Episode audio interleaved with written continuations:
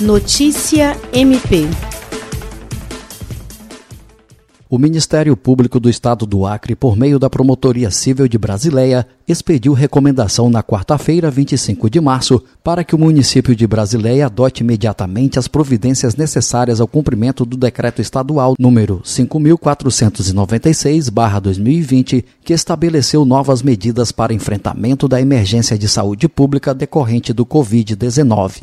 O governo do estado do Acre determinou, em todo o estado, a suspensão pelo prazo de 15 dias de atividades comerciais, feiras, cinemas, clubes de recreação, academias, entre outros, incluindo agrupamento de pessoas em locais públicos.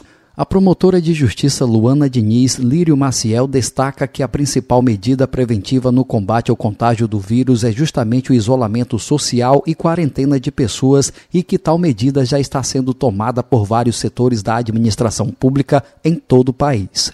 O município de Brasileia tem o prazo de 72 horas para informar quanto ao atendimento ou não da recomendação, podendo ensejar a adoção de medidas administrativas e judiciais em caso de descumprimento. Jean Oliveira, para a Agência de Notícias do Ministério Público do Estado do Acre.